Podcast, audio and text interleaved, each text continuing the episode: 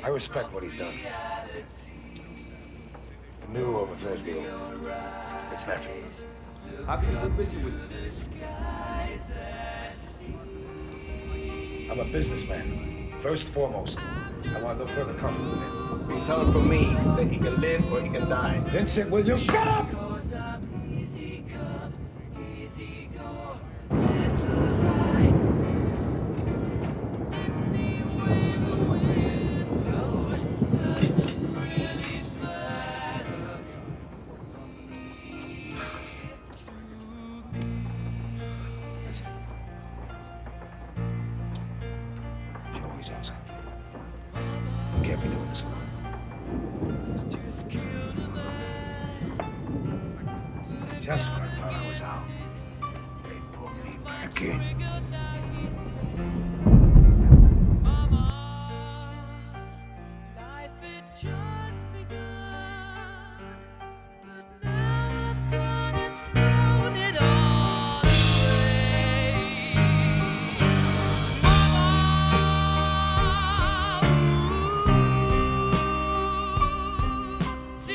Just when they pull me out, or when I think I'm out, they pull me back in.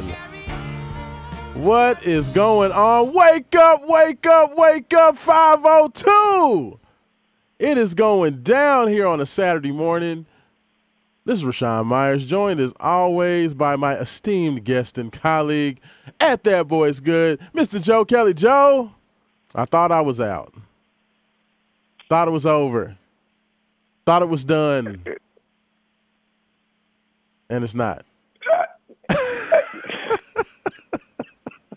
How you doing this morning, brother?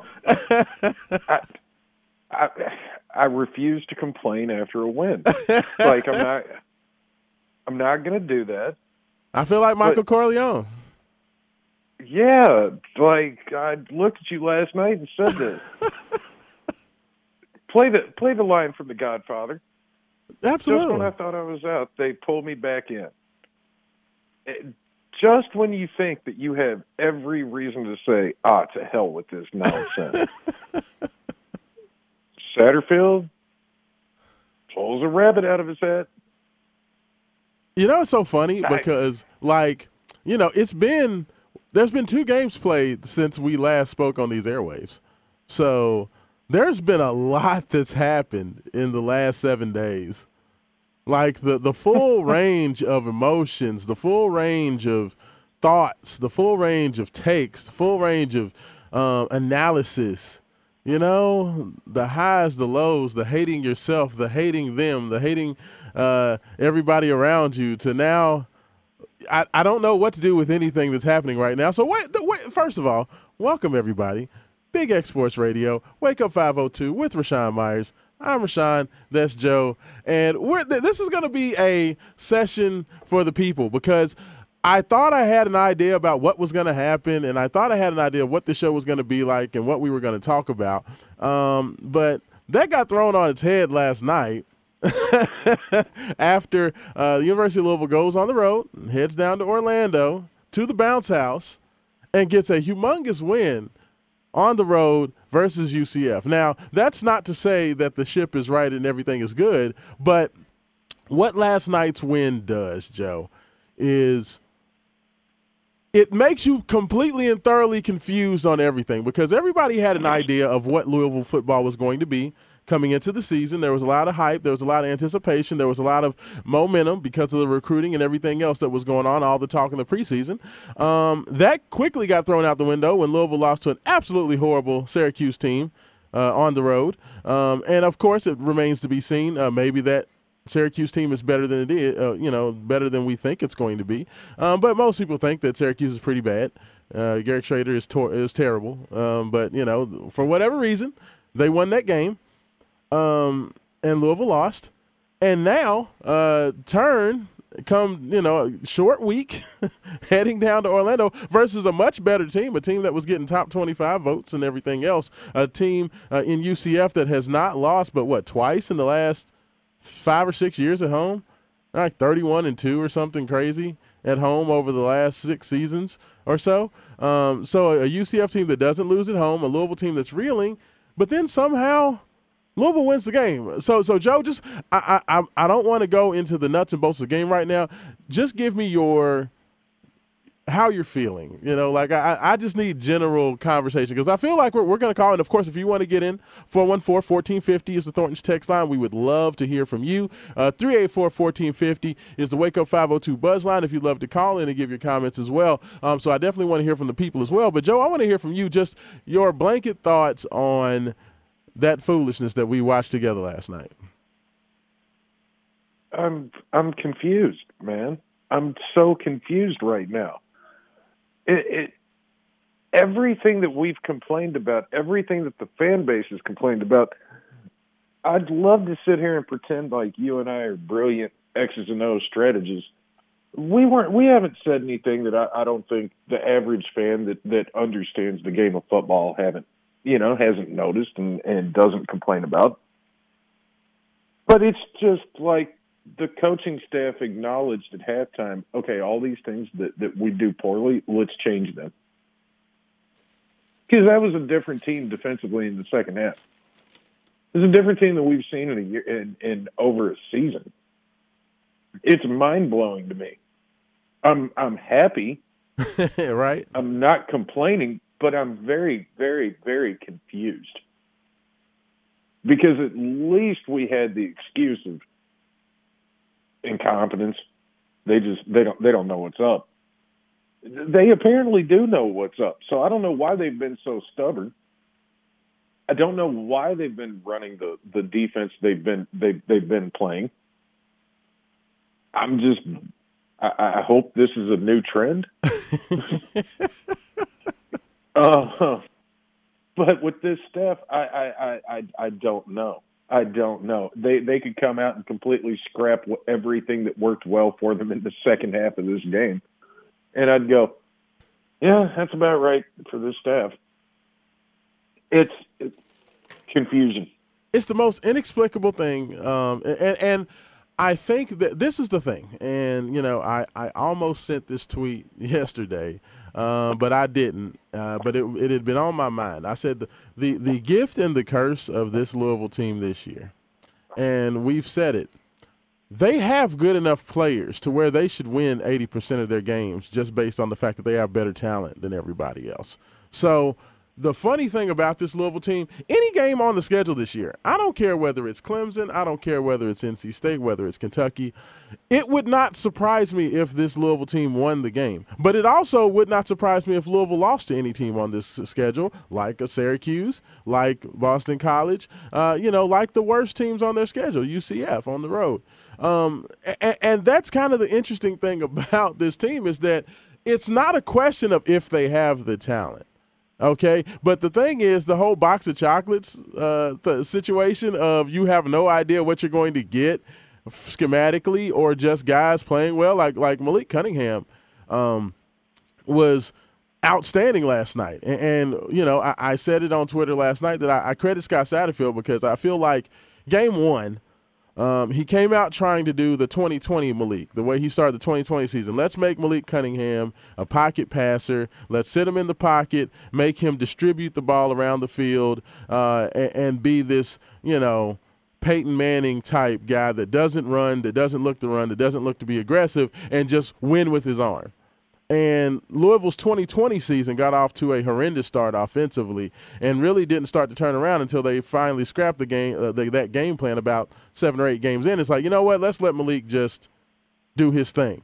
You know, throw some runs, some pass, let him be that virtuoso offensive weapon that people have to scheme for. And last night they dumped, like I said, credit to coach. They dumped that pocket passing Malik situation first game, got rid of it, and got back to allowing Malik to just be a weapon, to be that Swiss Army knife, to be that guy that you have to account for with both his legs and his arm. And I felt like we made a complete 180 in terms of being a threat offensively. And, you know, it's the offense got together. It took them a little while. You know, they only had 7 points at halftime. Got off to a bit of a slow start after a very impressive first drive where they go straight down and score first possession of the game. But then as the game went along and Malik and the team got comfortable, Joe, we saw a completely different team offensively. So, like, what did you think about Malik's play last night? You know, we talked about this. First of all, I they're not going to do it, but stop with the Lamar Jackson comparisons. Yes. Stop doing that. They're not at all the same player. No. And God love Malik, you know, God bless him. Every knock that people said about Lamar coming out, you know, is he a quarterback? Is he a wide receiver at the next level? You know, whatever. Those are fair criticisms to have and to apply to Malik. He's a backyard player. You got to put the ball in his hands and let him fling it. Let him run around. Let him do his thing. And when they let him cook, the offense is efficient. When you try to make him something that he's not, a pocket passer, right? The offense is stagnant. It's not his natural. Let's just call it what it is. It's very forced. Yes. You're taking him out of his element. You're not putting him in a position to succeed as an individual player. And as a quarterback, especially with this offense, you've got to just be able to go out and do your thing. They let Malik cook last night. 14 of 29, 201 yards passing, 17 carries, 121 yards rushing, and a touchdown. And, you know, like, I would much closer compare Malik to Tyrod Taylor, the former Virginia Tech quarterback, than I would Lamar Jackson, because Tyrod Taylor's a little bit of the same thing. Like, he's just kind of like not a great passer, but okay. Not a a very exciting runner, but he's not a Lamar Jackson like generational type of runner. But he's a guy that if you just give him the football, Joe, and we talked about last night. Like I said, like Malik's a dude to where, like you said, this is his 5th year playing quarterback at the University of Louisville. Like, you should just be able to just give him the football and just say, you know what, Malik, call your own plays. Like, you know, call the plays in the huddle. If there's something that you don't like, audible out of it. You know the whole playbook. Like, I feel at this point they should just give him the ball and just let him play football, because I feel like that's probably for the Louisville offense. I think that's the best thing to do. I made the joke last night. It's Willie Beeman. Yeah, you know, from Any Given Sunday. What's the line that Pacino has about you're back on the block, you run past the Buick and cut a hook. But I mean, that's how he plays. He plays sandlot ball. There's nothing wrong with that. No. You can win a lot of college football games with a quarterback, you know, that capable. It's just, like I said, man, on both sides of the ball, I am just very, very, very, very confused. How about that defense? Man, where's it been? This is why I keep saying I'm just confused by it. It's like if you're told these are all the things that are wrong and you just ignore them, and then one day out of nowhere you just get it all out. You know, you get it all together. Yeah, Imagine if you were, imagine having a spouse that you're like, these are the things that bother me, and you've been doing them for a decade, and then just one day they knock it all off. Where was this? You knew that you were capable of not doing these things? The defense was absolute night and day in the two halves. Yeah, I mean, it was just one of those situations where, from beginning to end, I think that, and I said to you last night, I really and truly felt, even though Louisville lost that first game to Syracuse 31-7, I thought, honestly, that the defense played a better game than the offense. You know, that was my own personal opinion. I felt that that Louisville defense just got completely worn out. Like it felt like in game one versus Syracuse, they held the line as close as long as they could, but the offense just didn't do anything for them. And you know, them not doing much of anything really, really just hurt the Cardinals' chances. And then once they got tired, Syracuse's offense got going, Louisville's offense continued to struggle, and the defense kind of just let it go. Now, that's not to say that the defense played a good game, because the scheme last week was horrible. But I think that we could see that there was improved talent. You know, I think that Josh Minkins being out there, he is a dynamic guy. I think that Ben Perry is a dynamic guy. You know, we saw Ashton Gelati flash and do some nice things week one. We know what we get with Yasir Abdullah, but it was guys like Monty Montgomery that really didn't come to play, but we knew he could play. But this game yesterday, the defense found their backbone. They came out and they started playing downhill. You know, and it's kind of one of the things we talked about last night. If you're going to play a zone, and joined by Haven Harrington as well. Haven, how you doing this morning, brother? Let me tell you something. Yes, sir. I was on my way to a campaign event. Yes, sir. Heard you yahoos on the radio.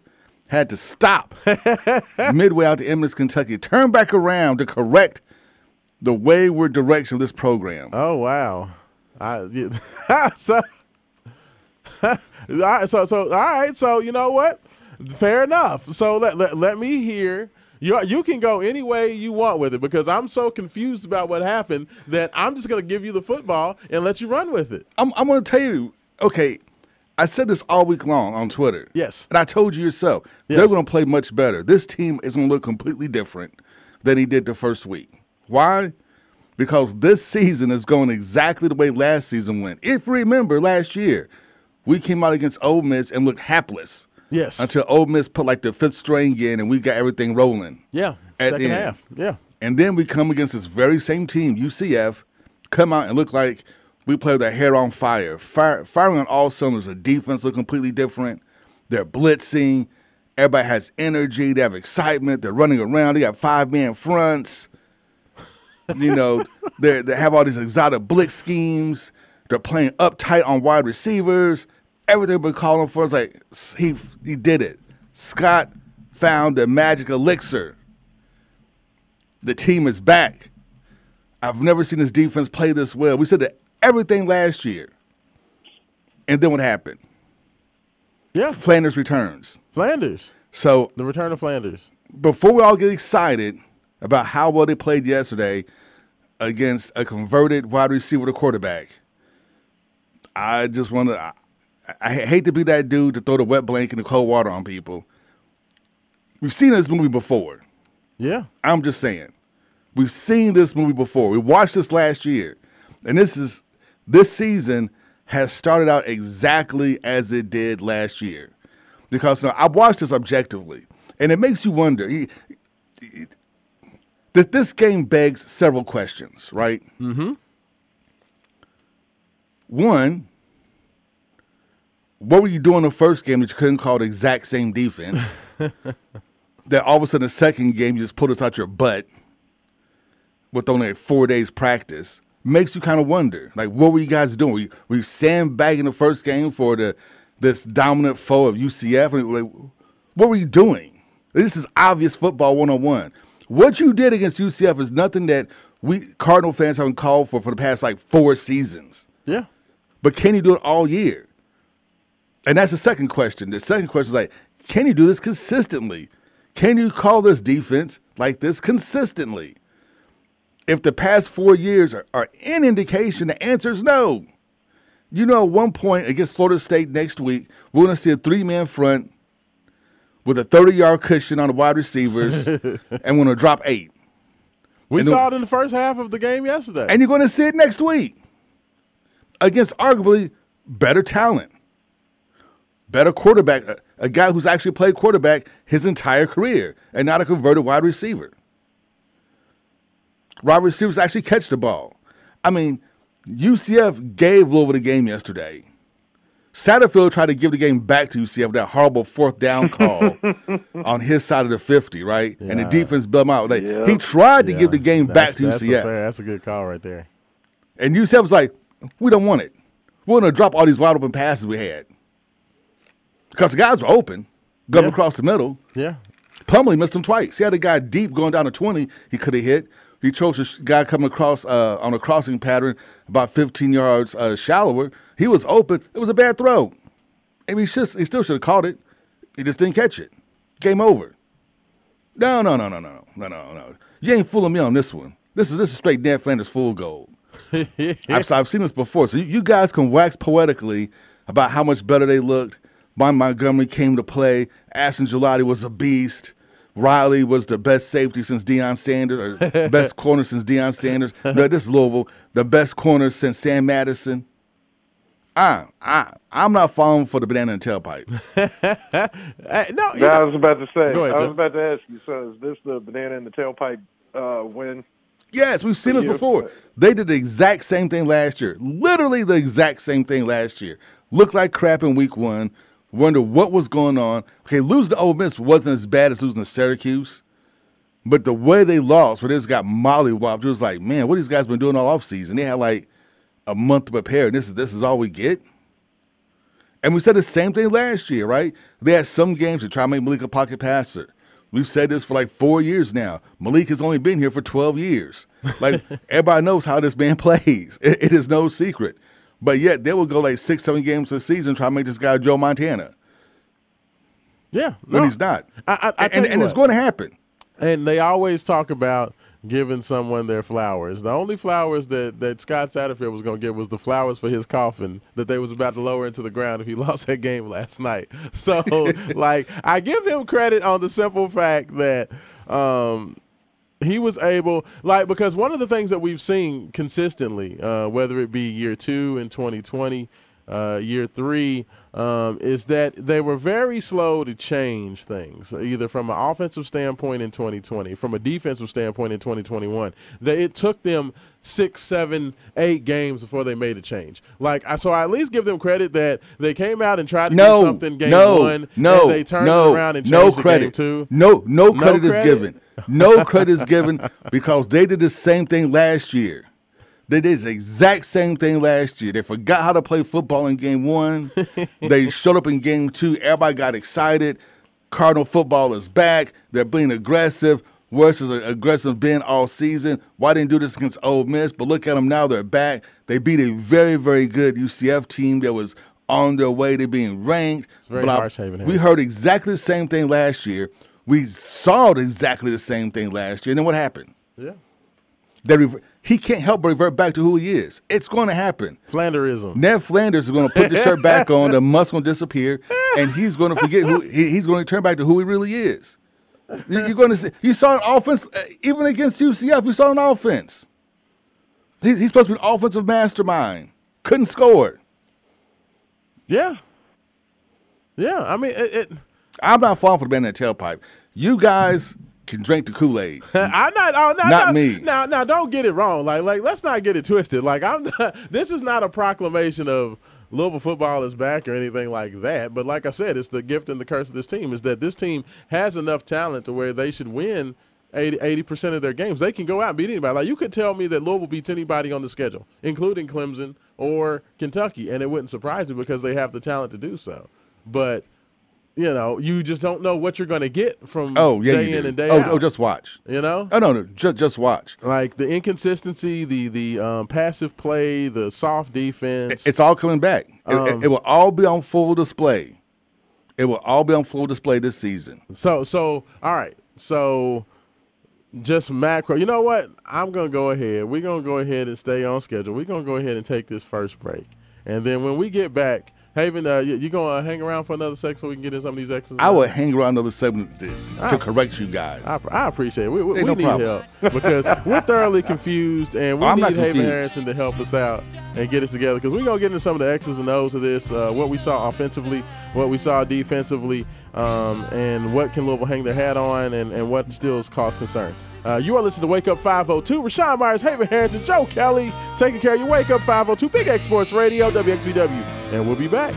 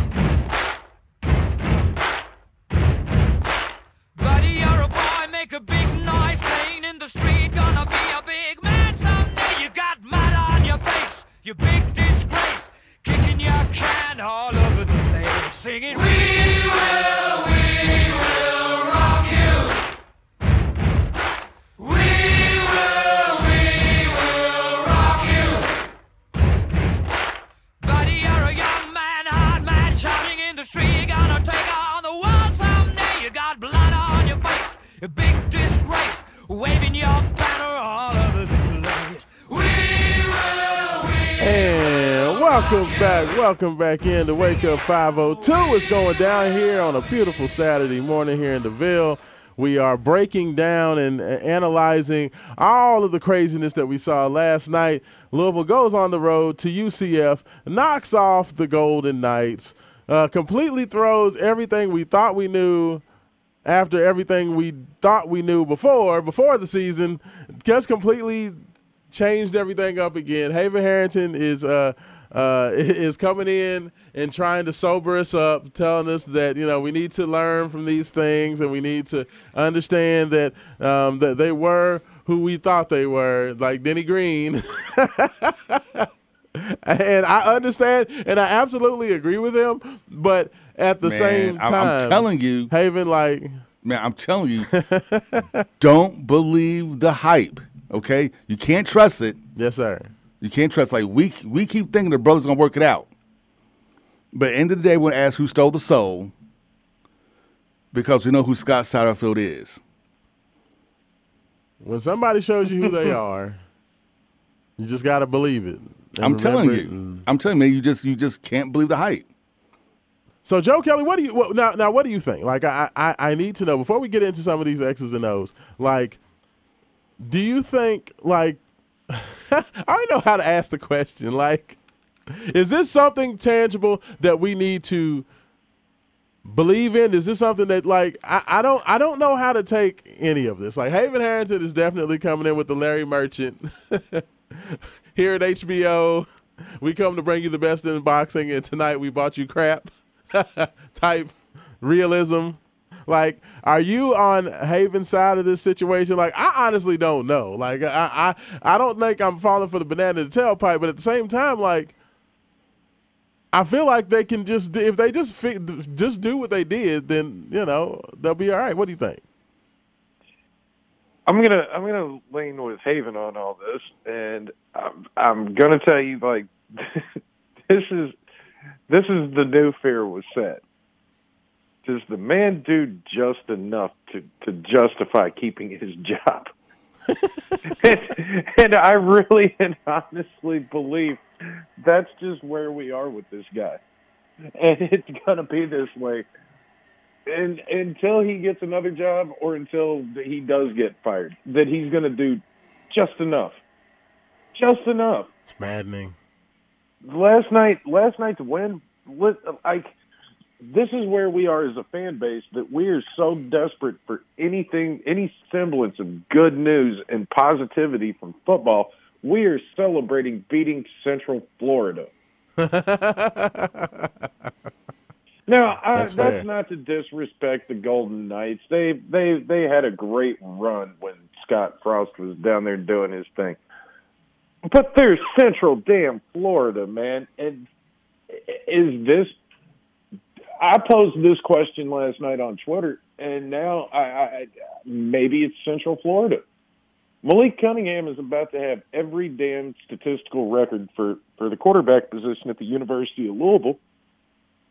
But I don't think the average U of L fan could tell you and point at one single game and say, oh, that was his signature win.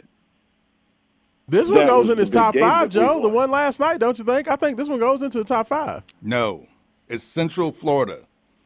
This is not Cardinal football. I'm sorry. This is Cardinal football back when we was in Conference USA. Yeah, this is Fairground. This is Fairgrounds U of L football. This is not.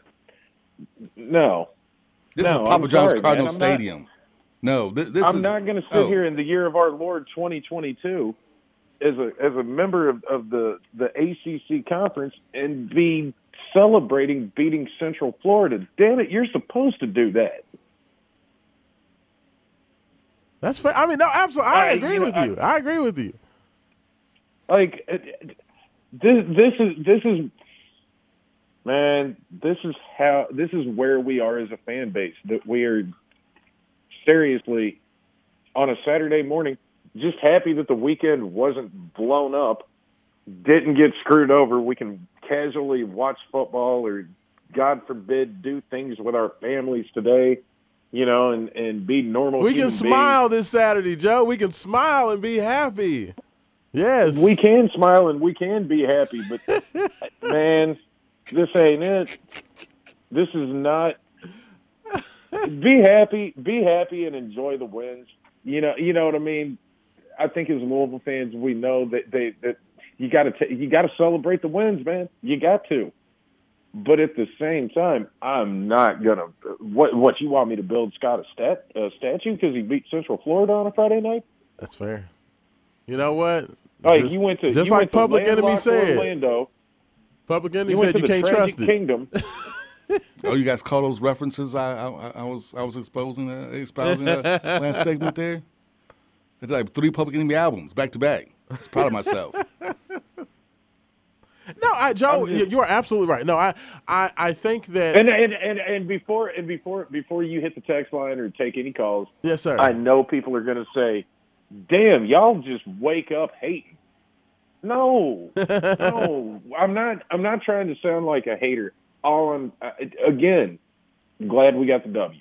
At the end of the day, only fanatics remember how the game played out, right? You know, you just look at the schedule at the end of the season. You look at the wins and losses. We need more W's.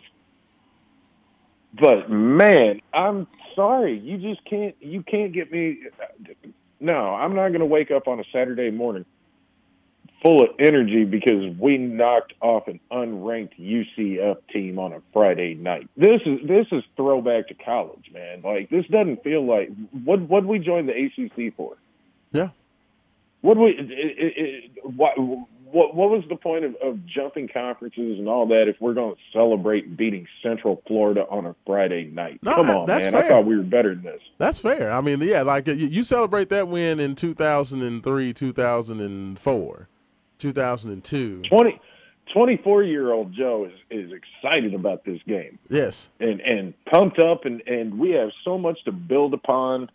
And hoorah and all that, man. 40-year-old Joe's like been here, done this, and this ain't it. Well, fellas, what did we say? We said, you know, in the preseason when we were breaking down the schedule, Louisville needed to go either 6-0 or 5-1 this first six, because the first six was appreciably easier than the second six. You know, so I mean, technically, you can say Louisville with this win last night, they stayed on schedule because, you know, I talked about it. I said, you know, the pressure that Scott Satterfield was under to win that game was tremendous, because if you head home 0-2, looking for a Florida State team that just went on the road and beat LSU, in Louisiana. It wasn't a home game, but they were in New Orleans at Superdome. It was a home game. Basically. So, they go on the road. They beat LSU. So if you come home off 0-2 and facing a former quarterback in Jordan Travis that was seen to be the quarterback of the future, like Jordan Travis was supposed to be the quarterback on this Louisville team, the last 2 years. This was supposed to be his job that he was ultimately going to take from Malik Cunningham. Like, that was what he was being groomed for. People thought, losing Bobby Petrino, well, at least we have our quarterback in Travis, and Travis ends up transferring to Florida State. So if you go into your first home game 0-2 with Jordan Travis and Jarrett Jackson, who Florida State both featured in their little – Twitter video displaying their all-white uniforms they're going to be wearing next week. Like, that would have been DEFCON 5 for Satterfield to have to come home and deal with that. So I think that what the win does is it keeps you on schedule for that 6 – or it can't be 6-0 now, of course, because they lost Syracuse, but they can still hit that 5-1 mark. Need I bring up history? Yes. The same thing happened last year about winning Scott's job after the first game. He was backed into a corner, and the second game came out like a man possessed. Rasputin. And then that's what I'm saying, man. Rasputin is correct.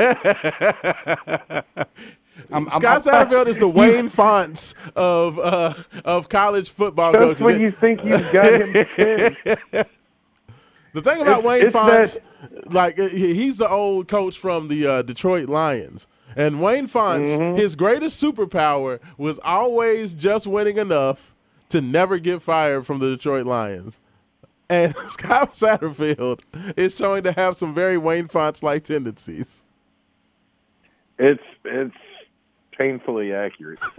That's where I was saying he does just enough. Just enough where you're like, well, I guess he's got to stick around. Just the coach's recruiting class is coming in. Right? Now he does have the talent to drop three the rush three and drop eight and vacate the middle, maybe. Oh, God. That's such a bad defense. When we come back in the second hour, can we really talk about how it was like flipping a damn light switch on the defense? It was unbelievable. Like – yes, we legitimately the first half of football, gentlemen. We were the reason why I'm not gonna sit here and pump sunshine and rainbows up anybody's butt is that we were 2 quarters of football away from them giving free tickets to Florida State with the purchase of a Big Mac. Like we were quickly approaching. Man, everybody's cashed out. It's not even middle of September yet. Yeah, you're right.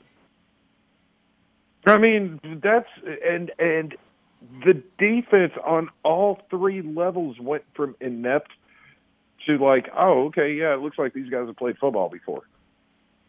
It's kind of it was like the scene, Joe, in Wyatt Earp. You remember in Wyatt Earp when they were all. It was Tombstone. Not wider. It was Tombstone. In Tombstone, when they were all kind of at the little careen and they were fighting with the Cowboys and they were stuck and they were kind of pinned down, and Wyatt Earp just kind of got off the ground and was like, no, and just came out and just kind of charged. It was like, no, and just started shooting the shotgun, started shooting all the Cowboys. And it's just like, no, like that's literally what the defense did last night because they were just like, no. This is not going to happen again. They were as inept as you could be in all three levels of defense. They were getting their – I'll just be point blank about it. They were getting their asses whipped in the trenches. Yes. The linebackers looked like their feet were planted into the ground. They were not flowing to the ball. They were reacting to the ball. And the secondary, I don't know what they were doing. I truly have no – freaking idea what our secondary was doing in the first half or what they've done for a year. And then it's like they all of a sudden said, you know what? If we're going to get fired midseason, we might as well let the dogs eat. And it was like they turned the defense loose and they took the shot collar off of it. Fact. I have no explanation for it.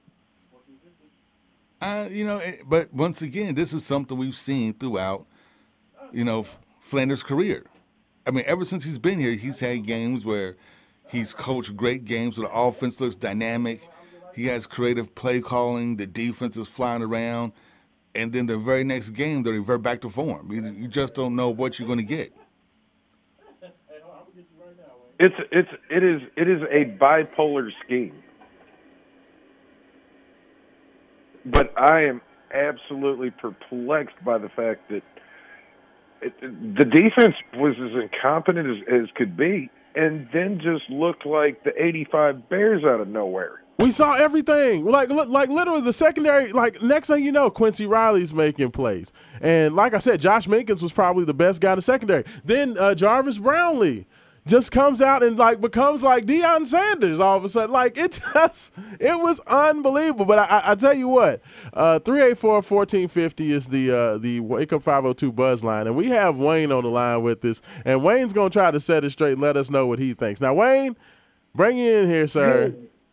How you doing this morning, brother? I'm doing wonderful, Sean, and give props to Joe and Haven if he ain't already gone, and I got the call in. It was a very entertaining contest last night.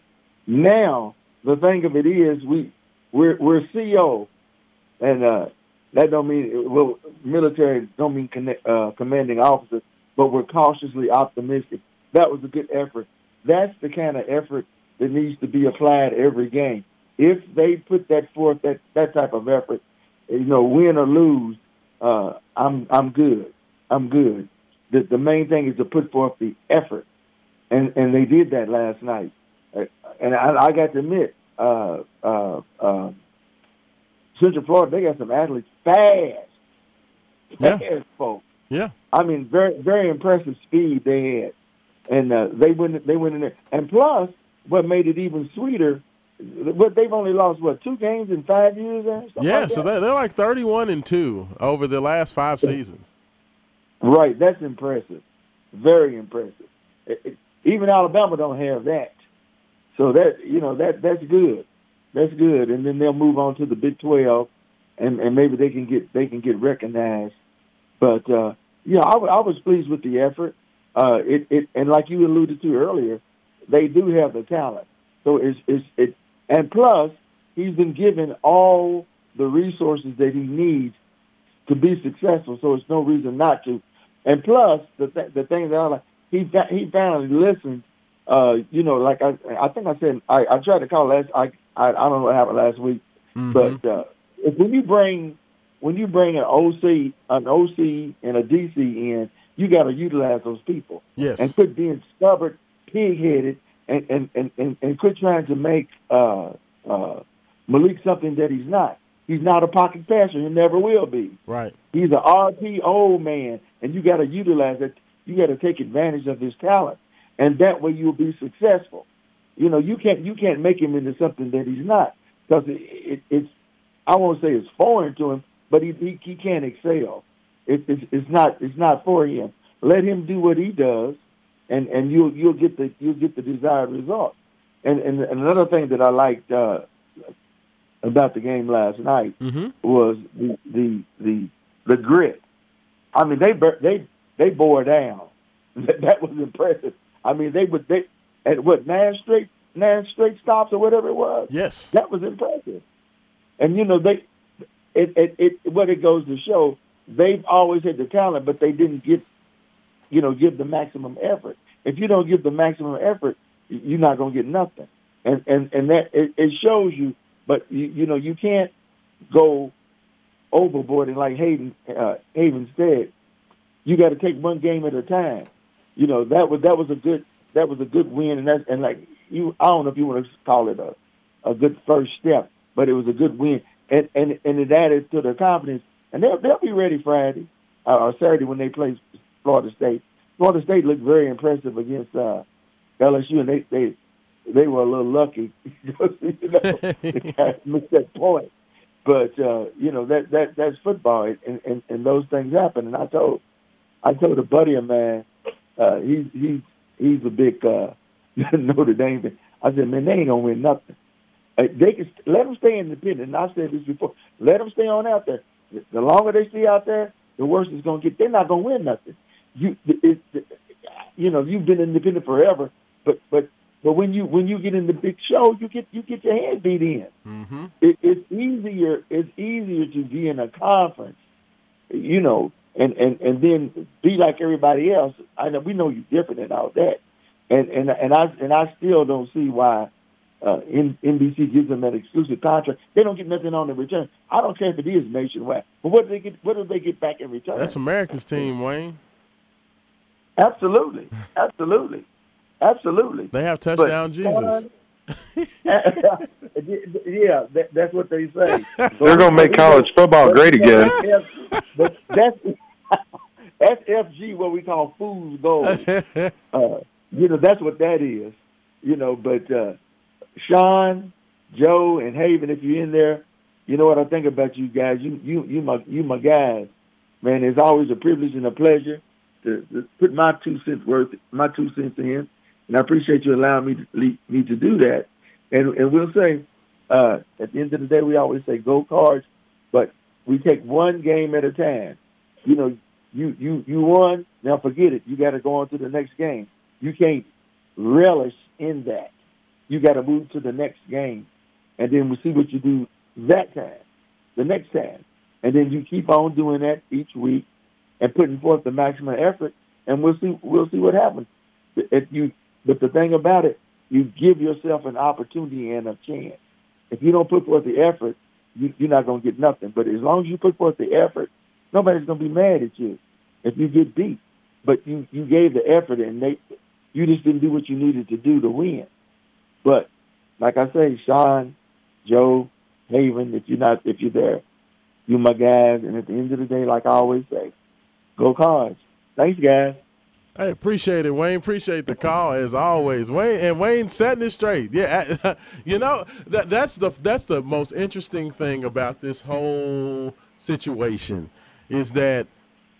But this is what I asked for. Truthfully, like I went live after the game. I went live. I think it was Wednesday evening, just because I had to give my thoughts. I couldn't wait until Saturday to give my thoughts. So I went live. I was testing out some little simulcasting apps. So I was like, you know what? Let me go ahead and go live, get some thoughts out there. My thoughts were, I just want football to at least be good enough to be entertaining. Like I don't want to go through just a miserable season. You know what I mean? Like, I don't want to just, like, the sports is supposed to be, like, your happy diversion from, like, real life. Like, that's supposed to be the thing that you enjoy. It gives you something to talk about. It gives you an opportunity to get together with your people, have some fun, laugh, drink, be merry. And you know, Louisville athletics has just been in a tough spot, you know, the last several years. So it's like, you know, you just want something like, you don't want the football team to just be horrible and just have nothing to talk about. And all you want to do is complain. Like, that's not any fun. So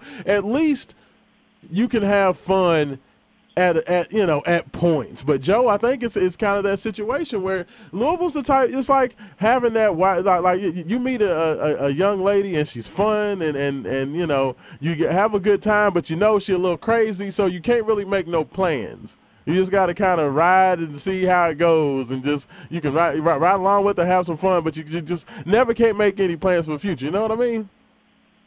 Oh, absolutely, absolutely, and again, I mean, I think it's important for fans, as we talked about earlier, and I said moments ago, enjoy the wins, man. Like, don't,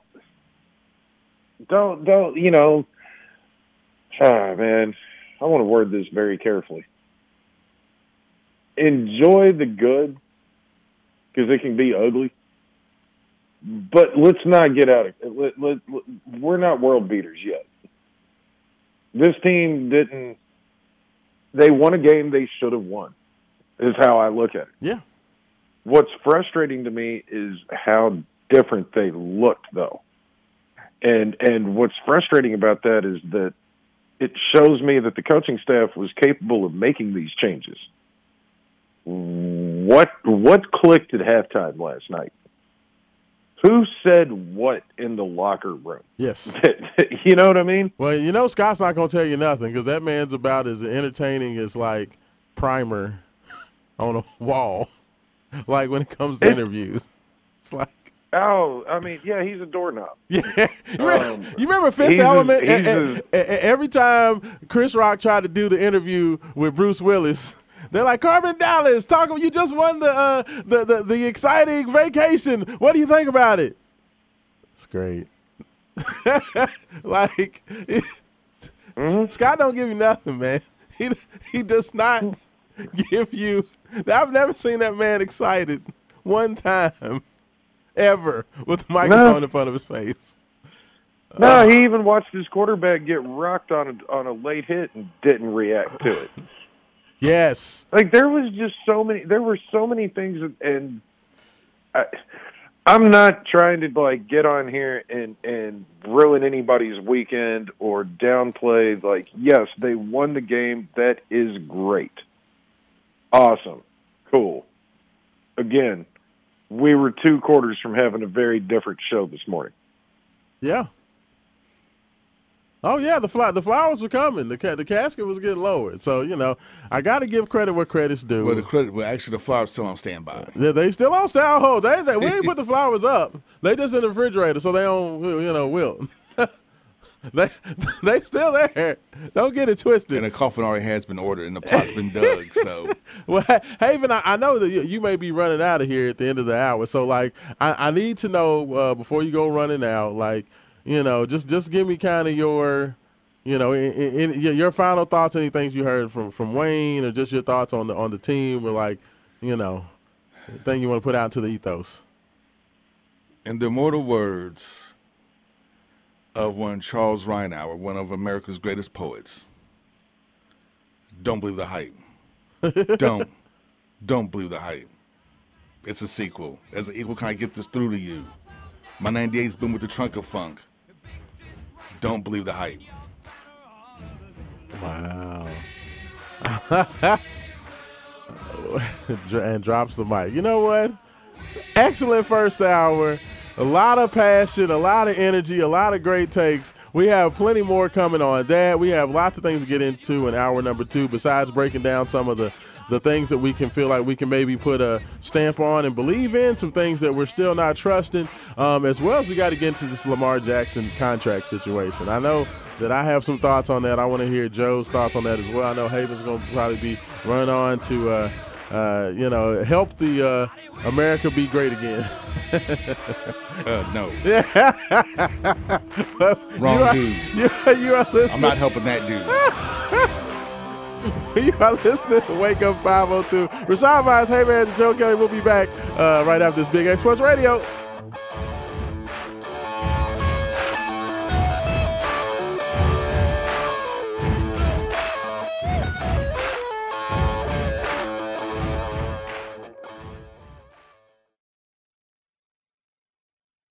Tonight, I'm gonna have myself a real good time.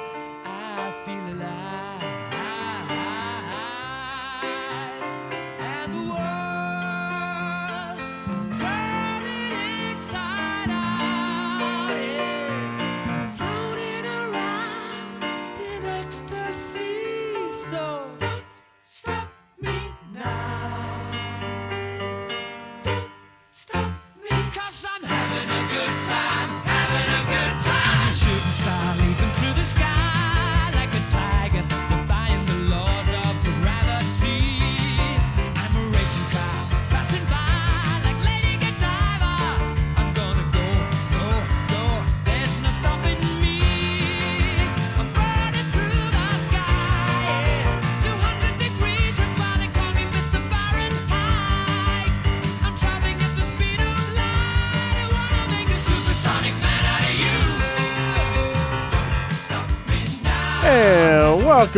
Welcome back to Wake Up 502, hour number two. It is going down here in the 502, beautiful city of Louisville, Kentucky.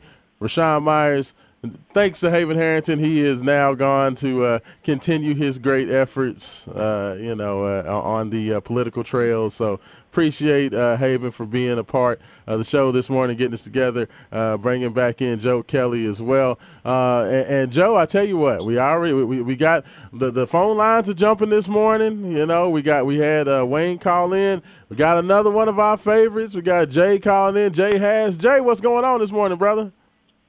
Well, good morning, Rashawn and Joe. How you doing, sir?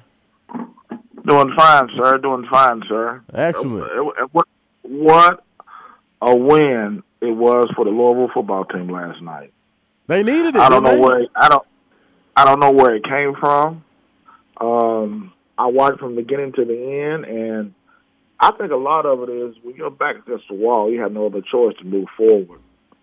And just rally together and just say, hey, man, regardless of what people are saying about our football team, we do have talent, we do have players, we have playmakers, we just don't have a coach. So I guess they rallied together at halftime and said, hey, let's get this victory. That's a very good football team, Central Florida.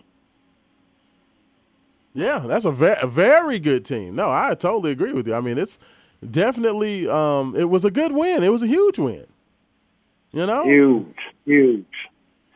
But, like I say, one game at a time, let's take it. But, you got Florida State rolling into Cardinal Stadium Friday night on national televised and see what happens. Yeah. I mean, they have – if Louisville can go out there and get a win against Florida State at home and, in their first home game, now I feel like that kind of resets the season. Because if you're 3-1 after that first, or excuse me, 2-1 after those first three, you have a couple of very manageable games, on the road that you can, take a look at. I mean, because after Florida State, you have South Florida, Boston College, and Virginia. That's Boston College has not looked good early. South Florida is god awful, and UVA is not great. They're replacing their head coach. So I mean. If you can get through this first 3, 2-1, you got to feel pretty good, don't you, Jay? Oh, I love it right now. Let's see what happens one game at a time, sir. Yeah, no doubt. Well, speaking of one game at a time, this is probably one of the best days of the radio show is giving away something live on 96.1. Oh, boy. We give something away. I love it for the world. I love it. Oh, man, I'm going to give something away to your listeners. Okay, wait, what you got for them? No telling what's in my little jiggle box. I know you like Santa Claus. You always got something. You got a little prize pack. The J-Has prize pack is legendary. Watch yourself, son. Yeah, that's legendary. Since it is, the kids and the family thing, it's in the still little summer, I'm going to give away a pair of VIP zoo passes. Okay, nice. Oh, yeah. All you got to do, take the first two callers at 502-889-1366 and tell them you heard it on 96.1. There it is. Hey, so what's that number again? 502-889-1366. The VIP zoo passes are yours, the first two callers. There it is. Hey, so there y'all go. Go ahead and give Jay a call. Give it away. Let's see. That's what I'm talking about. Just coming through like Willy Wonka. You know what I'm saying? Louisville gets the win, so now Jay wants to give stuff away. You know what I mean? Like, that's what I'm talking about. So I appreciate that. That's one of the best, sir. Absolutely, man. Well, I appreciate that. Jay, I, of course, we're doing the Game Day 502 over at 21st in Germantown, 1481 South Shelby Street. The little birdie told me you might be coming through to kick it with us today. Oh, man, I'm going to kick with you and plus give away some things. Hey, so look at that. So look. Hey. So see what I'm saying? Jay's going to be hanging out, so y'all got to make sure y'all come out and be a part of it. Absolutely, it's going to be a huge time. It's going to be great fun. So, Jay, I appreciate it, man. So I'll see you in a little bit. Of course, that's 4 to 6 p.m. We'll be coming to you. Game Day 502 is going to be happening. It's still going to be on and popping every Saturday afternoon. So, Jay, I appreciate it. I look forward to seeing you, brother. Yes, sir, brother. All right. Thank you, brother. Hey, you know what? See, Joe, people just coming through. They in the spirit of giving. You know what I'm saying? giving stuff away. Jay, hey, let me tell you something. Anytime you see Jay, Jay always keep, like, Jay is old school, all right? So it's not going to be nothing fancy, but if you see this old beat-up envelope, white envelope Jay has, and it looks just like you don't know what's in it, trust me, it's like goodies. Tell you, he's like Willy Wonka. He's always got something in his little envelope. He's always giving stuff away. There used to be a regular at the bar that I worked at in college. Yes. And this dude would come in, and we called him the human advent calendar, because he would wear one of those fisherman's vests that had like 48 pockets on it, right? Yes. And he would just tell people, pick a pocket. Dude, it'd have everything in there. Like, one day you might get a scratch-off lottery ticket. The next you might pick a pocket that had a $50 bill in it. But the point was, it was always a party when the advent calendar came around. Yes. I love it. Like, yes. That is outstanding. You got a cards win on a Friday. You can get zoo passes on a Saturday. Man, what more do you need, people? Absolutely. Absolutely. Oh, and to continue in that mode, just to let you guys know, coming up next segment, you want to make sure you're tuning in here to 96.1 Big X Sports Radio, Wake Up 502, because our girl, Leanne Herring, is coming back to do picks with us again. She was like the pick segment went very, very well. If you were trying to make a couple dollars, I believe you did pretty well last week listening to Leanne, make her pick. So you're definitely going to want to tune in for that. She'll be coming in at the bottom of this hour, 10:30. So we're going to be doing that again. So, Joe, get your thinking cap on. We're going to have some games. It's going to be a little bit tougher this week because, we don't. There's not a lot of marquee matchups. Of course, UK's got a big one today down there in Florida. In a game that, people thought the UK was just going to be able to go into Gainesville and just roll over somebody. And then, of course, like we talked about, they knocked off Utah. We talked about West Coast teams coming east, and even though Utah was ranked number 7, going into the swamp, coming all the way across the country, that's a recipe for disaster. Florida got their win, so now UK heading down to the swamp next. May not be as easy as what they thought. So we're going to get Leanne's thoughts on that game and a few more as well. So I'm very, very excited about that. So I think you even did pretty well last week too, Joe, if I remember correctly. Damn, man. Why you gotta say I even did? Like, yeah. Damn. I know. That's because I'm trying to That was very underhanded, my friend. I'm making people try to ignore, I did all right. I did okay. But, it was good, though. It was good. So, Leanne, she said that she loved it so much that she wants to try to do a pick segment with us consistently. So, she may become a staple. She may become our sports handicapper football savant. So, got all kind of stuff going on. Get rich to this with Leanne. There you go. I'm telling you, because Leanne knows the stuff. That's one thing I said. That lady is tough. When it comes to football, she knows the stuff. She's big on the recruiting trails. The work that she does with Ole Miss, down there, those people don't play about their football. And Leanne's been doing it for a while. She used to work for the NFL Network. She's been, walking this path and doing sports media on the football side for a long time.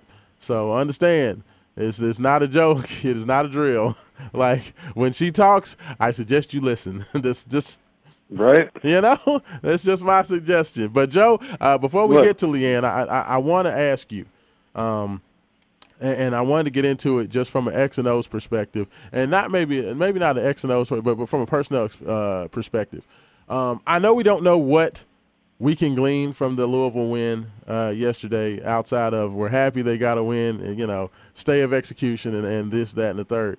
But for you, I want to know, is there something that you feel that if you're a Louisville fan, you feel you can hang your hat on at least one player offensively and one player defensively? Like, give me a player on each side of the ball that you feel like after watching two games and seeing what Louisville did, who can you trust? I guess that's the best way to say it. Who can you trust, one offensive, one defensive guy? Evans on offense. Like, my goodness.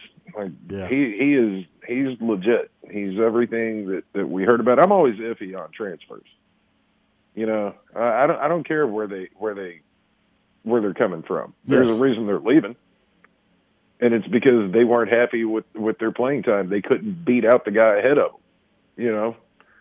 This is one of those you go, huh, I should probably watch Tennessee because I want to see who the guy he couldn't beat out for carries is. Well, see, but that's the thing with Evans, though. You got to remember, he got hurt, I think, the second game of the year. So he kind of lost his starting spot due to injury because he was out for like maybe 4 or 5 games. And by the time he came back, the guy who replaced him just kept the job the rest of the year. So he was the starter at the beginning of the year till injury. So, you know, that was a little bit different with Tyon because, you know, he was the man down there at Tennessee before the injury. Well, he absolutely looks like a starting running back from the SEC. Absolutely looks the part. On defense, I'm not going to say there's one guy that stands out because, I mean, truthfully, nobody really jumps out at me.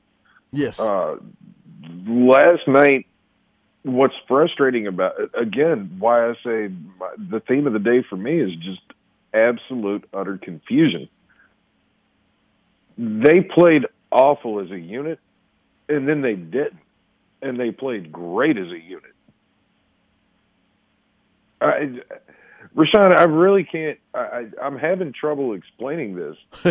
You know, even after a night's rest, we were as bad as you could be on all 3 levels of defense. Yeah, in the trenches, at linebacker, and the secondary, all 3 levels were. It was a complete systems failure. And then, like I said, just a light switch. I'm going to tell you what happened, Joe. They went into the locker room, and they grabbed this bottle, this taped-up bottle that said Michael's Secret Stuff on it. I'm telling you. Seriously, man. To be a fly on the wall in that locker room, man, I want to know who said what. Like, I mean, seriously, somebody, either a coach looked in the room and said, we're all about to get fired. Get it together. Or the damn team said, you know what, man, like, we all know how to play this game. This is what we're going to do. It makes no sense to me. I've never seen a team make halftime adjustments in that sort of fashion when you consider you'd never seen that out of this staff. The biggest complaint we've had with Satterfield is that they don't seem to make the proper adjustments. They are stubborn to a flaw with their game plan. They're going to ride or die by what they have dialed up. Yeah. They refused to make adjustments previously. No, I don't know what clicked for them. I totally agree with you, and it's one of those things where, for me, I agree with you, and that's why I said, you know, I didn't say, you know, which side of the ball can you trust more, or what about this Louisville team can you trust, because I think that as far as macro, I don't think you can trust anything yet because you have a 2-game sample size and you have 2 very schizophrenic games that just kind of were all over the place. So that's why I asked more of, you know, what individuals you can trust, because I think that you at least have seen some guys that you feel, and I think that you're spot on with Tyon Evans. There was a run, a couple of those runs yesterday. It's just that's a dude run. That's a dude that he's just a dude. You know what I mean? Grown man. It's like grown man. Yeah. Yeah, like a couple of those runs, it's like, yeah, that's different than what Louisville's had in a while. Like, I personally there were he had 2 runs in particular. You could almost hear through the TV him screaming at the first guy that tried to tackle him, man's game. Yeah. Yeah, literally. I mean, he was sunning defenders. Yeah, no, I totally agree with you. I mean, he was outstanding. So, no, I agree with you on that. I think for me, you know, I can't go the way of Malik Cunningham just because, like, you know, even though I feel like that's a cheap, easy answer, Malik has still kind of been up and down, and he was a completely different guy week one to week two. So I don't think you can trust in what he's going to be, not more so on his side, but because he's always kind of been a hot and cold guy, and especially in games where you need him, you've never been able to trust him. But, Tyler Hudson, another transfer, he's shown me a lot. Like, now I know he did not have – like, he had a bigger game first game. He had 8 catches, 102 yards in the first game. He was kind of like one of the lone bright spots. But yesterday's game, he only had 3 catches for 67 yards. But his impact as far as being a guy that you can trust in big spots, I mean, doing it, blocking just from an effort standpoint. These 2 transfers that Scott Satterfield brought in are the real deal. And I've seen – I'm still not calling him T. Huddy. We discussed the possibility of me calling him T. Huddy, but he did not have a good enough game, Joe, yesterday. Like, he had a solid game. Like, he was consistent, and that's what Louisville needs, is somebody who's going to consistently be there. Like, he's a dude that you can go to him, and he's going to make a play. He's going to be able – you're going to be able to trust him. And I think that's what he's given you is stability. So I would say that he's probably offensively the guy that I would say I trust. I almost went with Marshawn Ford because he's been doing it for so long, and he had some nice catches yesterday, did a lot of nice things. But I think I'm going to say Hudson because I think that he is a guy that has lived up to the hype, and he has definitely been as good as advertised. So that's going to be my offensive guy. Defensively, I'm kind of between 2 secondary guys. The defensive line has been inconsistent. The linebackers have definitely been inconsistent. But where you've seen some guys start to stand up and make some plays and be like, yeah, if it comes my way or if I get an opportunity, I'm going to make a play if I can. And those 2 guys were Josh Minkins, who I think Josh in his first year starting and becoming a big part of it. I think he's made huge strides, and I think he's going to be a difference maker. As he gets more comfortable, that's a kid with ball skills. He's a guy with great instincts, and especially with this coaching staff's love of the zone defense. The thing about the zone is, and we talked about it last night, is like you don't sit back there and just wait. The thing about playing the zone is you have to play moving towards the line. It's like you go back up so you can see everything and then move forward. Like, that's the way that the whole thing works. We're going to go ahead. We actually have a forwarded call. A call coming in, so let's go ahead and get this caller on the line. We're on the caller. You with me? Who's on the line with me? Oh, well, I thought they were on the line. They decided to hang up. I guess they didn't want to talk. Like you have to basically play a zone, like the whole point of a zone. And this is the thing is like, and where I think these guys have had a big issue is that when you go back to survey, you're looking at the quarterback size, you're watching who's coming out. And what the point of it is you back off to then play downhill, moving towards the football, moving towards the offensive player. So either you can break the pass up, you can make the tackle, or hopefully get an interception. But that's like the whole thing you do. And I think that's kind of the thing that's gotten lost, is that they weren't necessarily playing – downhill. They were just kind of just standing back there and waiting for somebody. We had absolutely no flow, and that's what's so confusing about this, Matt. It's like we ignore basic defensive schemes, and then we just everything just clicked. Yeah, all of a sudden we started doing all this stuff that you look at and you go, how is this team this incompetent? How do you get to this level of how do you get to this stage of football and not understand the damn game? And that's what our defense looked like. It looked like 20-something-year-old adults playing a game that they've never played before. No, I totally agree. And we know they understand the game. I totally agree. No, and I think our caller might be back with us. Caller, you on the line? Hey, y'all, it's Leanne. I was actually calling in for the 10:25 spot pick. Hey. I didn't know if I was a little early. Hey, I know. You jumped on. Let me tell you what, Leanne, before we get to you, let me go ahead, if you don't mind, I'm going to put you on hold.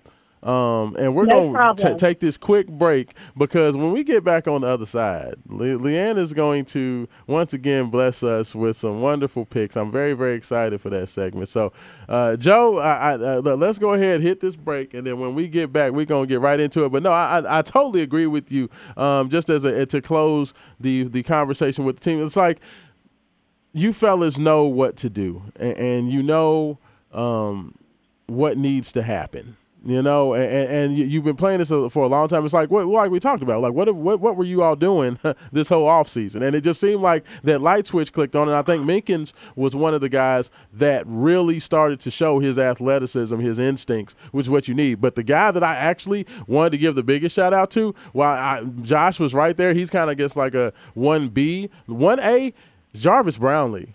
Like, that young man is an athlete coming over, transferring from Florida State. Like, he's shown me some ability to be like a lockdown guy. And if you can have him continue to do what he's doing on his side of the football, and you get Trey Clark, who's coming off that ACL, and he started to show some flashes as well yesterday. If you can get Trey Clark back to playing where he was last year, and Brownlee can continue to do with that, what he's doing, hey.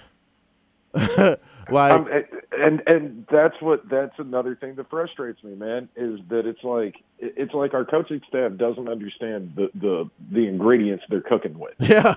Yes. And then they all of a sudden figured out, ooh, if we add some cayenne to this, it might be hidden. Hey. Like you can't be afraid of failure. We have physical man-on-man corners. They really like to get rugged. You can't be afraid to fail. You can't be afraid. You know what? The if you never shoot your shot, you ain't gonna never hit anything. That's the way it works. What's the quote from Michael Scott? You miss 100% of the shots you don't take. Wayne Gretzky, Michael Scott. Yeah. Very nice. You know what? We're going to go ahead hit this next break. When we come back, y'all already heard her voice. Leanne's going to be coming. We got some games to pick. I want to pick Leanne's brain on what happened last night with Louisville as well. You are listening to Wake Up 502. Rashawn Myers, Joe Kelly, Leanne Herring coming back.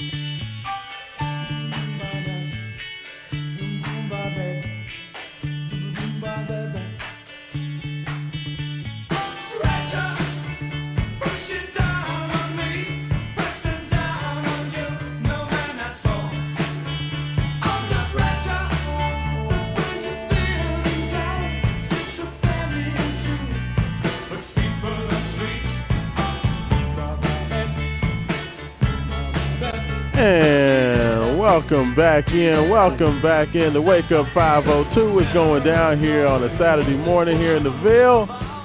Coming off a Louisville victory over Central Florida last night, as we said before the break. We are being joined by our esteemed colleague, friend of the Main Event Sports Show and Wake Up 502, Miss Leanne Herring. And just a quick reminder for everybody, of course, we will be out at 21st and Germantown this afternoon, 4 to 6 p.m. That is 1481 South Shelby Street. And they did want to let everybody know that tonight they are having the Rock for Kosair Christmas Concert Showcase. Yes, Christmas. You heard me right. Christmas Concert Showcase is going down tonight, September 10th at 8 p.m. They're going to have special guests Smoke, Buckshot George, and Boozer. All local bands are going to be coming in and being a part of this event, and proceeds from the door and donations to benefit the children of Kosair. So Kosair Children's, they will be benefiting from that. So make sure you guys come out, support, come out, see me, eat some great food. They're at 21st, and then get ready for the concert tonight. So you can check out some great local bands. So be a part of that. The Rock for Kosair Christmas Concert Showcase going down tonight, 21st in Germantown. And just another big shout out. Our first show over there last week was a resounding success. I think those folks loved what we were doing and what we were bringing. So very, very excited to partner with them and continue to just foster that relationship with 21st in Germantown. So make sure you guys get out and be a part of that. But now, without further ado, Leanne, how you doing this morning? Doing good. I mean, college football definitely is back. That was a good win for Louisville. I heard y'all talking a little bit. Still a lot of work to be done, but at least the momentum, going over UCF, keeping it a close one. Louisville showed a lot. So that's a good win for Card Nation, a good jumping point. But again, a lot of work to be done, but it's going to be another exciting week in week two in college football and in the NFL. Absolutely. I was worried about your boy John Rice Plumlee, coming over from Ole Miss. I did not realize, that once he lost that quarterback battle with Matt Corral, they moved him over to wide receiver, but I did not realize how great an athlete there was. He's a talented young man. Yeah, well, Louisville at Ole Miss did a switch because now we're going to see Jordan Watkins. He's going to become a dynamic player over at Ole Miss. So it'll be interesting to see how he favors today against Central Arkansas. So yeah, our teams did a little swap there with some good players. But yeah, no, great kid, and he's like you said, you were talking about Louisville. I think everyone's always expecting, especially against like a team against Central Florida, everyone's always expecting these high-powered offenses to put up a lot of numbers, just like you would at Ole Miss and other places. But, Louisville did a good job of keeping it close. And I think, like you said, finding those lockdown players, it's not necessarily about, dominating on the scoreboard. It's about bringing a win in and working with what you got. And Louisville did a decent job of that, but still plenty of work to be done with Satterfield and working with the talent he's got. So it'll be an interesting year, but at least it's some good momentum going in, close, one game closer to conference play for the Cardinals. Absolutely, yes. So they at least we can be happy for a weekend, Leanne. That's all you want, You just want your football team to put a smile on your face. Exactly, you go into the weekend. It was good to have that Friday night win going into the pregame because now you can actually enjoy your Saturday and what's left of college football and to see how Kentucky fares at the Swamp against Florida, which is going to be one of our biggest games. I think a lot of people are definitely talking about that one, and of course, number one Alabama hits the road to Texas. Of course, we saw in week one that Alabama and definitely Stetson Bennett and the Georgia Bulldogs definitely delivered. The mailman definitely delivered against Oregon in that one. That was a surprise shocker. I thought Oregon was going to be able to hang a little bit better, but Georgia and Bama definitely showed that they still are dominating. I mean, that Georgia win was a lot, just. They lost all those guys on defense. You think, okay, well, maybe Georgia, like we know they still got guys, but you think possibly they're going to come back to the pack a little bit. But, man, the way they went out there and just completely cut Oregon's water off, that was impressive. It was extremely surprising. Like I said, I had picked Georgia to roll in that one, but like I said, I thought Oregon could hang. So but let's get to it. What are some games that y'all – y'all are talking about down there? I mean, obviously, like I said, you actually get to enjoy your Saturday of football since Louisville brought home a win. So what games are y'all looking at? I mean, of course, like I said, Bama, Texas, Kentucky, Florida. Let's talk some points. Yes, ma'am. I see. I love the energy, Leanne. And you know what? That you talked Leanne, about that was going to be the first one I asked about. Go ahead, Joe. Leanne, I just want to say my friends are poor. Their children are starving. They need good betting tips. Please help my friends out. Well, I'm doing my best. Like I said, I just got into this stuff because everyone's like, well, you watch film. You this is your job to watch film and break it down. You should do betting lines. I said, all right, well, I'll try and. You get the hang of it after a while, but like I said, I've learned the biggest key to getting, obviously, is a good line, and but also, not being emotional better, like not picking Ole Miss to win all the time, yes. Because you got to leave all that, which is hard to do when you're a fan and you're on a beat. So you know, and all that kind of stuff. But let's talk about that #1 Alabama. Yes, that was going to be my first one. Game. Yeah, that's right. You know, going on the road. That's going to kick it off in about 20 minutes or so. You know, Bama travels to Austin. We saw that Nick Saban and his Alabama Crimson Tide dominated that week. I think the line is at 20. You know, they hit the road to the Longhorns. You know, it's always hard for me just to bet against Nick Saban in Alabama, not just because it's SEC, but also just the immense depth at Bama. You know, first, second, and even their third string is anybody good? You know, as good as anybody's first and second string. But I think going on the road, we're gonna see a bit more. I think they're gonna keep this one close, and I'm gonna take Texas on this one to cover by 20 points. I still think Bama rolls, but I think Texas is gonna bring a little fight. But they're definitely gonna have to start early in this one. You know, the motto over in Austin is all gas, no brakes. They're definitely gonna have to learn how to stop the gas that's going on in Bama, which is a difficult task to do, especially when Ayers, they're the rookie quarterback, so they're going to Texas is going to have to make a lot of big stops, and I think there's been questions around Texas surrounding if they're ever going to be back. I mean, they've been saying that for a couple seasons already, and we have yet to see it. We have yet to find a coach. So there's a lot of pressure out in Austin, especially on Sarkisian, to make a win. But today, if they keep it close, and an upset in Austin would obviously change the momentum down for the Horns. But like I said, it's going to be a tough task. But I think we're going to see Bama really come at this one. I think Texas comes and brings just with the rivalry and a lot of things. But I'm going to take Texas in this one. I'm going to take Texas in this one to cover by 20.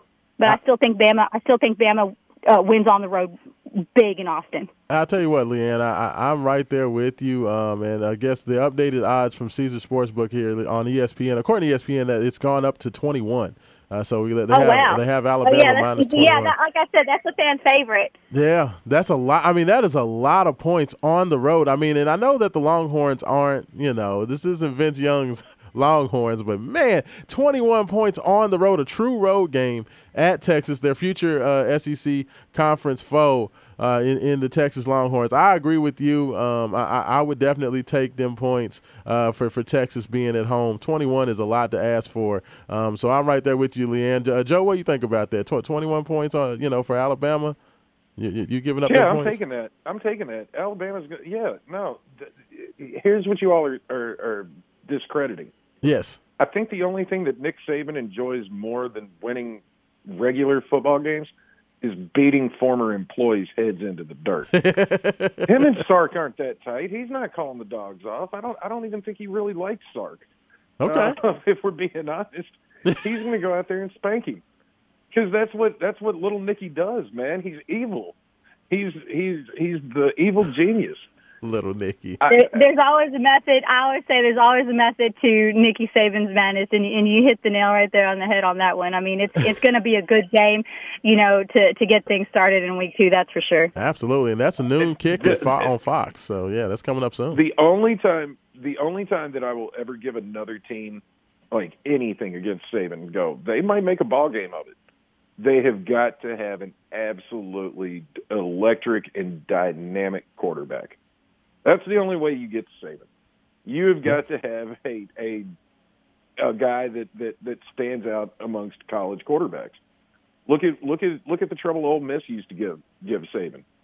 A&M when Johnny Manziel was there gave Saban fits, and it's those are the games that made him adjust his offensive strategy.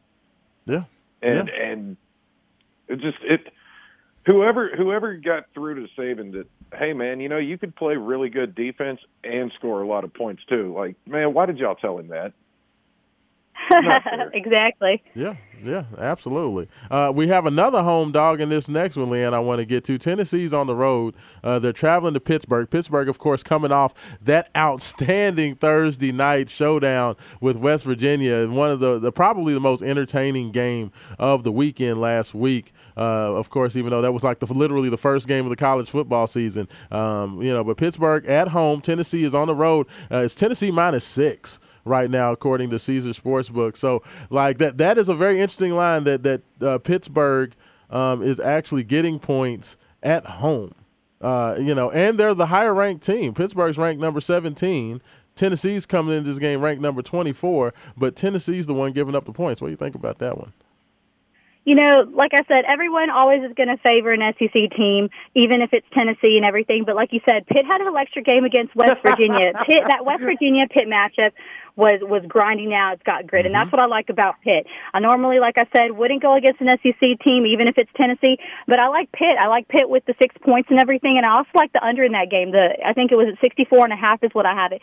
So I'm going to take Pitt in this one. I just feel like they got a lot of momentum. They're playing gritty. I think they're going to go four quarters of football. You know, Tennessee will either come out really strong and they'll try to dominate the ball earlier, or they're going to try to wait to the second half. I think Tennessee will let down a little bit of their guard, underestimating Pitt, even coming off a win, you know, watching the film from the West Virginia Pitt. I think Tennessee will come in, but I think they're going to let their guard down, not giving as much credit to the grit that's over in Pittsburgh. It's a home game. There's momentum. Like I said, the second week is filled with a lot of games that you know, they want to create some upsets, and we're only in week two. So I like Pitt. I like Pitt in this one at 6, and I'm going to take the under in that one. I agree with you. Give me Pittsburgh and give me them points. You're going to get 6 points at home, you know, coming off of a big win, a team that's got some momentum. I absolutely love Pittsburgh in that situation as well. Even though Tennessee, like you said, you did the SEC bias. Everybody loves to bet big on the SEC, but that's a shocking line to me. Like, that seems – that just seems like a lot of points for a Tennessee team that's still kind of trying to prove themselves. So, yeah, give me Pittsburgh and those points. Joe, what do you think about that one? I'm taking Pitt because I don't trust Tennessee, but the only – what more needs to be said other than Leanne just casually dropping a, you know, and you get SEC bias even if you're Tennessee. Like, wow, man. Wow. That is elite. And that's what I cover, the SEC. But I'm also a little not partial to Tennessee anyway. But that, all jokingly aside, like I said, like, you know, I like the underdog. Rashawn knows I like to go for the underdogs, and like you said, that's a pretty big line. There's some crazy lines in here. I was looking some of these, the Hawaii Michigan game at like 52 points, and you know that UGA Sanford 53 points. I mean, if you want to go crazy, I mean, there's a lot of lines. But like you said, you know, didn't mean to interrupt on that one. But like I said, you're going to get that.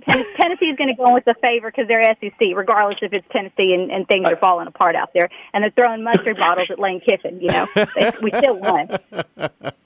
Absolutely. No, that was kind of a dig. That was a good – I didn't even catch that, Joe. I was wondering what you were laughing at. But now – yeah, she did. That was some kind of casual shade. Like, very casual shade, yes. That was an absolute drive-by on a bicycle. Like, yes. Pulled up. Right. And they kept driving. Very much so, absolutely. Good for you, man. So everybody's team that everybody hates right now, BYU, they are actually going to be hosting Baylor. Number 9 Baylor heading on the road, going down to BYU at the nightcap. That's a 10:15 kick on ESPN for at least the ranked teams. I have BYU minus 2.5. So BYU, Baylor's getting points. Once again, you have a highly ranked team, but going on the road there in Utah. Who do you like in that one? That's a very interesting line as well. Yeah, this is a real interesting line. Like you said, it's a late-night show, and Baylor and BYU are two programs that, you know, just always come out of the – I mean, nobody expected Baylor to make the run that they did. I mean, they handed it to Ole Miss last year out of New Orleans during bowl season and stuff. Like I said, these are two interesting matchups. You never know what you get. You know there's going to be high-powered octane offense on both sides of the ball. So, you know, you want to expect that there's going to be a lot of points. Honestly, you know, I'm not quite sure as far as the score. I don't think that we're going to see a huge, you know, offensive showdown like we would expect as far as numbers on the board. Right. But I like Baylor. I like Baylor at 2.5. It's a really slim margin, you know, but I just think that Baylor always finds a way as far as putting points on. And they always are real consistent on both sides of the ball. And I think for Baylor, that's what's really helped them make the stretch last year. Again, it's a new year, new cast of characters and stuff. But I like Baylor on the road at a late-night matchup. But, you know, it could go either way. Like I said, I'm not as comfortable as I am on this game as I would say. That's a tough line. You know, it could be – It could be anybody. It could be anybody because, like you said, I can see where, like I said, BYU, late-night game, at home, but Baylor on the road. You know, these two teams, they're unpredictable in that sense. You don't know what they're going to bring until you kind of see the first quarter, you know, and to see what they're working with. But I like Baylor, even if it's a slim margin. I'm going to take Baylor at 2.5 on this one. Yeah, I agree with you. I just look at it. You have a Power 5 versus Group of 5. It is Power 5 on the road, but just like we saw with Louisville and Central Florida last night, if you have a top 10 Power 5 team go on the road against a ranked Group of 5 team, I just feel like Baylor at some point – The talent, the depth is going to take over. You know, you just got more dudes. And I feel like, you know, we saw that last night. I think that we'll see that as well with Baylor. Give me Baylor. I'm taking them 2.5 points. And I think that the Bears are going to win that game outright. So, yeah, give me Baylor on that one. Joe, what you think on that one?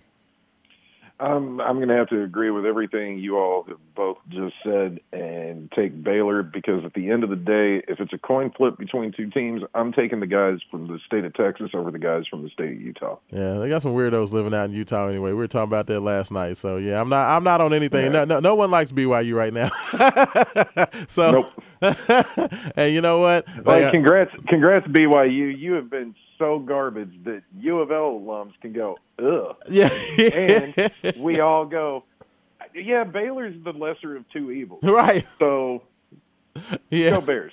Yeah, there you go. Very well. Next one we're going to pick, we're going to go ahead and hit this one, the Wildcats on the road. You know, they struggled a little bit with Miami of Ohio. You know, that they did have some issues. They did get the win. I mean, you know, Will Levis had a pretty good game, 300 yards passing, 3 touchdowns. Florida, of course, had the big win. We talked about it last week, Leanne. I'm not going to say what team you picked in that Florida-Utah game, but I feel like I was on the right side of that pick last week with Florida and Utah, so I'm going to pat myself on the back on that one. The Gators at home. Taking on UK right now, the line has it at Florida -6. They're in the swamp. What are you thinking about that when the Wildcats? I know they're a little nervous. They're not going to have Chris Rodriguez again, so he's going to be out once again. Can the Wildcats find a way to get it done? Like, is this the Will Levis, you know, Heisman? Like, people talk about him being a dark horse Heisman candidate. We talk about him possibly being a first-round quarterback. You know, is this the game where UK kind of shows it and flexes muscle? It seemed like Mark Stoops was a little cocky. You know, coming into the game, he was not, you know, quieted down a little bit, even though Florida comes off that big win against Utah. What are you thinking about that one? I mean, this is going to be another highlight game as far as what you're going to see on both sides of the ball. Two SEC, you know, kind of rebuilding and stuff and everything. Like I said, Kentucky showed well, but they weren't at their best, and they struggled against Miami, Ohio. And they got to remember they're on the road against Florida in the swamp, so there's a lot going. Will Levis, great quarterback. He is a dark horse Heisman, I think. But at the end of the day, when you look back at the film from last week against Miami, Ohio, he was a playmaker. He did what he needed to do, but at the same time, he got hit way too much. This ain't going to be that line is going to have better protection for their quarterback for him to be able to get down. Like you said, one of the you know, if you would ask me a couple weeks ago about Kentucky, I would have said, yeah, I like them in the swamp, even if it's on the road, even if it's Florida, even if Napier is working everything, because they had that run game. But like you said, right now they're still trying to pick up the pieces.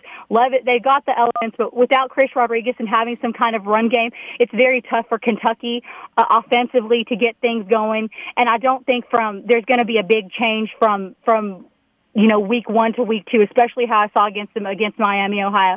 The defense of Kentucky is going to have to come up really big on the road in the swamp, and it is a big line at 6 points. So you know, I've kind of gone back and forth, but I think the teams in Florida, you know, you talk about Florida, you talk about Miami, you even talk about FSU. I feel like there's a resurgence once again. You know, and they're playing in the swamp. I like Florida in this one. I like Florida to cover this one. Like I said, if Kentucky was playing with Chris Rodriguez, if I felt like this Kentucky offensive line was going to have better protection for their quarterback and they had a balanced run game, I would pick Kentucky hands down. 6 points. But I just think, you know, with the momentum going this one, I'm going to go with Florida. And it takes a lot for me to go against Kentucky, especially because they were my first beat. But like I said, we got all emotions cut aside. I just think Will Levis cut too many hits, and unless there's a big change with the defense is really going to have to step up. And again, you know, we could see it happen because, like I said, this is a momentum game. This is an early rivalry game. But we have to remember, even though, you know, the Gators are going to want revenge. They got upset last year on the road, so now they're back at home, and Kentucky hasn't won in the swamp since the late 70s. So, I mean, it would take a lot for Kentucky, I think, to really to win by this one. I like the 6 points, but I just think that Florida's got a lot of momentum, Napier, and Kentucky just doesn't have a lot going for them into this game. But like I said, I could be wrong on this one. It could go either way, but I'm going to take Florida to cover this one, and I like the under 51.5 points. I think both of these teams are going to, as much as they could put on the board, they're going to keep it low scoring. That way they keep it close. Yeah, I actually agree with you. I think that, you know, Levis definitely, for as well as he played, he definitely took way too many hits. Kentucky definitely tends to start slow and then kind of get stronger as the year goes along. So, you know, Florida, they always have dudes. Yes, Napier's in his first year, but, you know, we see what that pure talent can do. I would definitely take Florida, lay those 6 points. I'm okay with that. So, yeah, give me Florida that one as well. Joe, what you think?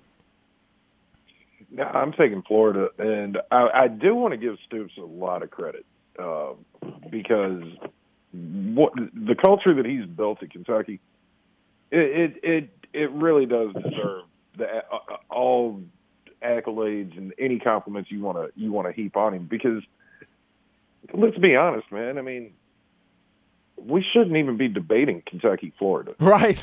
Like, yes. for 30 exactly, years, 100%. I'm with you 100% on the culture. I mean, you know, it's crazy. Kentucky seems it's become a football state because you look at what Louisville, and what Kentucky are doing. But yeah, I mean, I'm right there with you on Stoops building Kentucky for sure. I used to work with a Florida grad, and his dad would mail him one of the posters. Okay. Of the season, you know, the schedule, like you pick up the U of L. Yeah, the schedule poster, yeah, mm-hmm. Or the Kentucky one. He came to my desk one day and said, "Hey Joe, I want to let you in on a Florida tradition. Since I don't live down in Gainesville anymore and I can't do it with my dad, I'll give you the honors." He handed me a Sharpie and said, "Go on and draw a W over the Kentucky game." That's what we do every year when the schedule comes out. And I said, "Oh my goodness, that's good smack talk right there, my man." Stoops has now entertained the conversation of, "Hey, can Kentucky go down to Florida and win?" No, they can't, because they haven't done it in my lifetime, and I'm 40. So yeah. Show me something. But the fact that we're legitimately arguing a 6 point spread and saying, you know, yeah, that seems reasonable, I think that is a testament to what he's built there. Yeah. No. All that being said, congrats, Stoops. You're going to take an L today. Agreed. I know we're resting up against the end of the show, but Leanne, before we get you out of here, are there any other games that just stick out to you, if you wanted to give them real quick before we get you on out of here?